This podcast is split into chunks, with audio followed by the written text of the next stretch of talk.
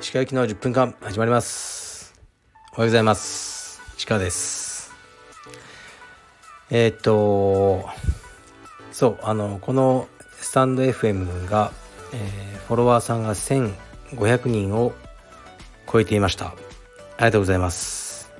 かなり多いですよね。1500人というのは。でこれからもコツコツと続けていこうと思います。で多分まあ僕が何者か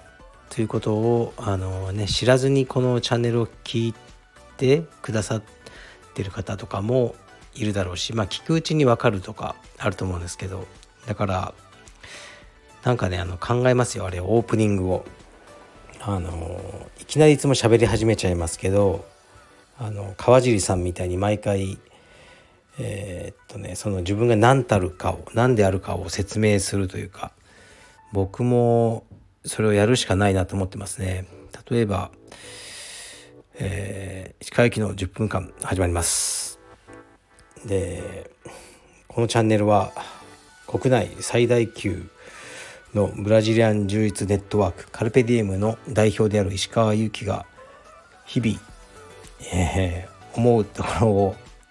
10分間話すチャンネルです。みたいな。なんかそういうのをあのちょっと考えます。近いうちに。であのね毎回聞いてる人はそこをねあの早送りしていただければいいんじゃないかなと思いますね。はい。えー、昨日は息子を連れてあのクロスフィットのジムに行ってきました。あのキッズクラスというものに参加させて、えー、もらいました。非常に楽しんでましたね。また行きたいと言ってたんで、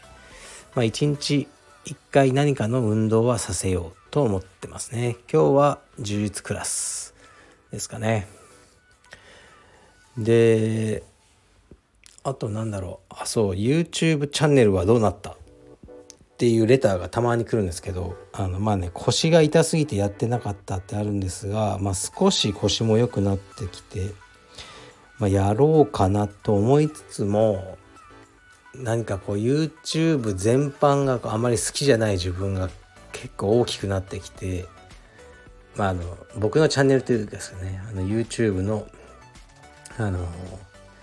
というもの自体がですね。まあでも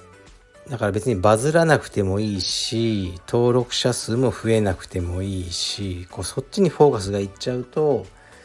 ねなんかあのドッキリとかそういう企画になっちゃうじゃないですか別に。そうじゃなくて大人のチャンネルにしようと思ってあの服部君と話してるところなんですね。でうーんなんか字幕がもうめんどくさいんですよ。日本人が日本語いらないじゃないですか。だけどやっぱりこうラジオ的に聞く人もいれば電車の中とかで音は出さずに画面だけ見る。だから字幕は必要なんだ。とかもうテレビとかも今ずっと字幕出てますよね。あれってやっぱこうこうなんか読解力というか低下してるんでしょうねみんな。だからこう文字で見ないとわからない。というのもあるしここが面白いとこなんだよ。ここがまパンチラインなんだ。っていうのを太字でこうドン。ほら面白いでしょうみたいなだから僕はもうそれ嫌だって言って服部君にも字幕やめようぜと。そういうインパクトはいらない。というふうに言,、まあ、言ったとこですけどね。まあでもその服部君はですね実はこの僕のこのね YouTube チャンネルまだ5本ぐらいしか撮ってないの。それを見ていいなと思った企業さんにえー、っと雇われてと言いますかそっちの仕事をすごくやってます。はい。これは良かったです。服部君に。あのウーバー配達員でしかなかった服部君が今その大きな会社で動画の仕事をしている。ということで非常に嬉しく思います。まあいろいろねあの大変みたいですけどね。まあウーバーよりいいだろう。ってあの毎回ね相談されるたびに言ってますね。だから僕をもう踏み台にしてあのステップアップしました。はい。ステップハットリって今度から読みます。まあだからね まあそれは嘘ですけどまああの服部君とも今度会って飯でも食べながらえー、っとねあのまたミッドライフクライシスの続きをねやっていこうかなと思っているところです。あと告知としては今日の、え、夕方の6時からオンラインストアで初めて動画販売というものを始めます。で僕はねあの内容は見てないです。はい。世良くんのあのまだね見てないんですよね。まあいつか見ると思いますけど。でまあ彼があの全部やってることなんで、まあ、内容はまあいいものだろうと思うんですがあまあ動画販売というのもね、まあ、ちょっと遅ら遅ればせながらなんですけどやっていこうかなと思うんですね。ずっと前はねカルペディウムオンラインってこうあったんですけどいろいろね管理が大変であのやめちゃったんですけど利益は出てたんですけどね今回はこの動画販売という形でやりますでセラくんがやってまああの他にもねあのやってくれる人もいそうなんでお願いしようかなと思ってますねだからまあこれはねあの僕がガンガン宣伝していきます。え動画販売って、まあ、カルペディウムのですねあの他の道場のスタッフとかでやってる子はいっぱいいるんですけど僕ほとんど宣伝してないですね僕からは。でねそれをねあのなんだろう不公平じゃないかとかねいう声があるとかないとか聞いたんですが僕はもう昔から一貫してます、カルペディエムのロゴがついてないものを僕が宣伝することはないということですねだから僕は一切ブレてないですそこは。僕のそうですねカルペディエムのロゴに対する思いっていうのはうーんそうですね。もうプーチンクラスだと思ってもらっていいと思います、ま、プーチンが何なんだって話なんですけどね。それぐらい他人には多分理解がしようもないあの狂気をはらんだもの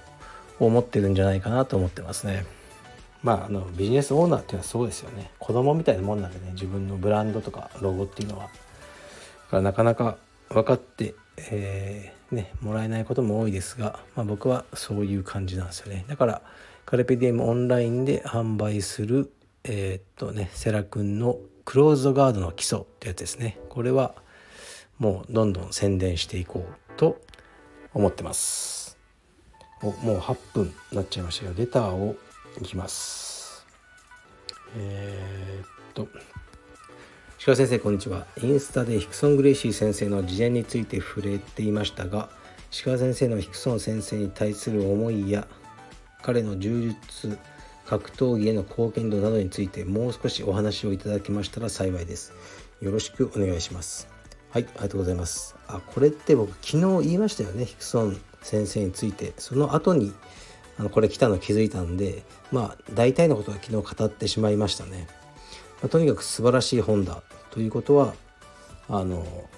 お伝えしておきます。まあでも充実をやってない人が読んだら多分あんまり面白く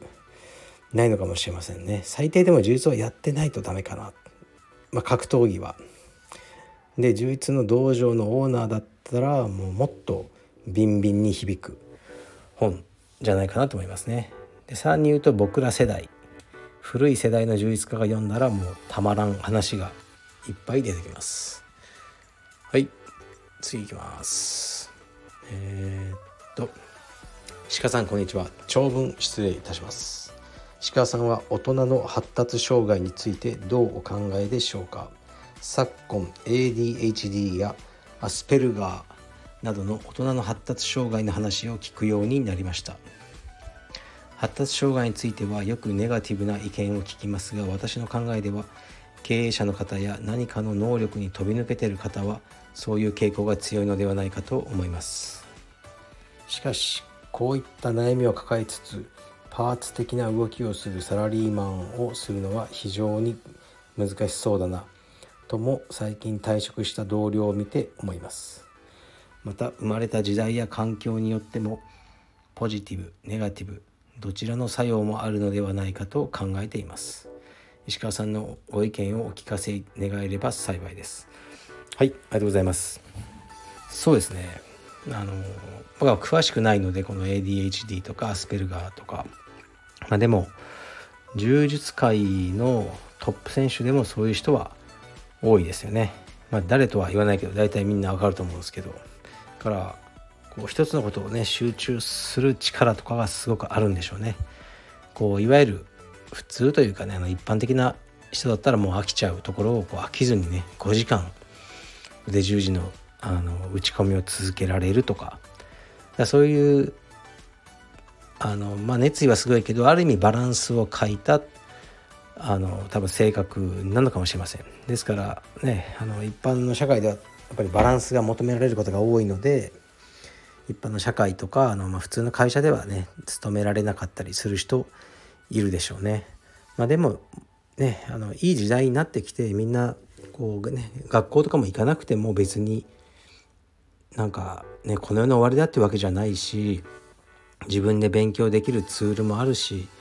ね、いろんなあのー、ね稼ぐ方法もあるじゃないですか。でこの ADHD アスペルガーって言葉さえ僕が子供の頃はあのなかったので、まあ、あったのかもしれないですけど専門家の中では。僕らのね一般的にはなかったからうんもういたんですよ。うちのクラスでも。いきなり立ち上がって叫ぶ子があってその度に先生がツカツカツカって彼のとこ行って頭をゴンって殴ってたんですよね。でまた2時間ぐらい経つとまたいきなり立って叫ぶんですよね。で先生がまたゴンげんこつっていう子がいて、まあ、み僕らからもうあいつはバカだってなってたんですけどあの聞いた話では彼は何だか僕は詳しくないですけど誰でも知ってるようなゲームありますよねなんかあのテレビゲームのデザイナーみたいのになって、うんまあ、僕らのあの何百倍も金稼いでる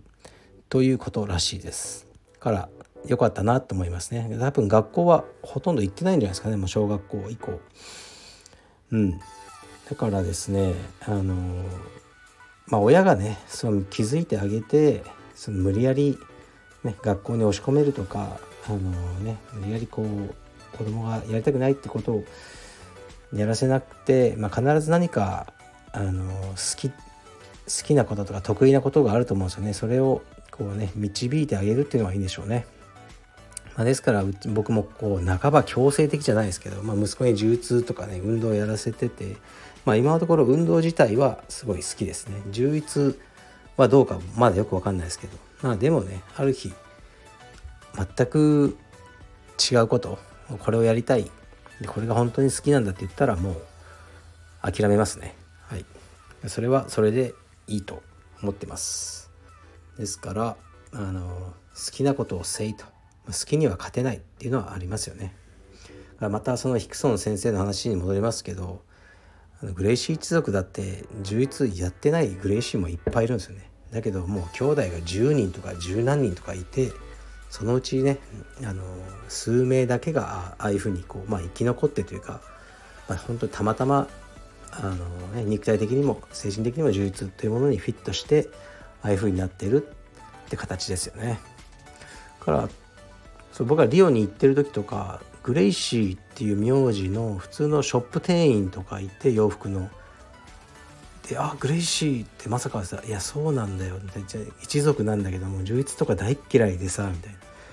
な。喧嘩もしたことないんだよ。っていう話をねしてる店員さんあのいましたね。多分きあの橋本金也さんとかもご存知だと思いますね。一緒にそのショップに行ったような気がします。少し長くなってしまいました。はいじゃあ今日も頑張ります。失礼します。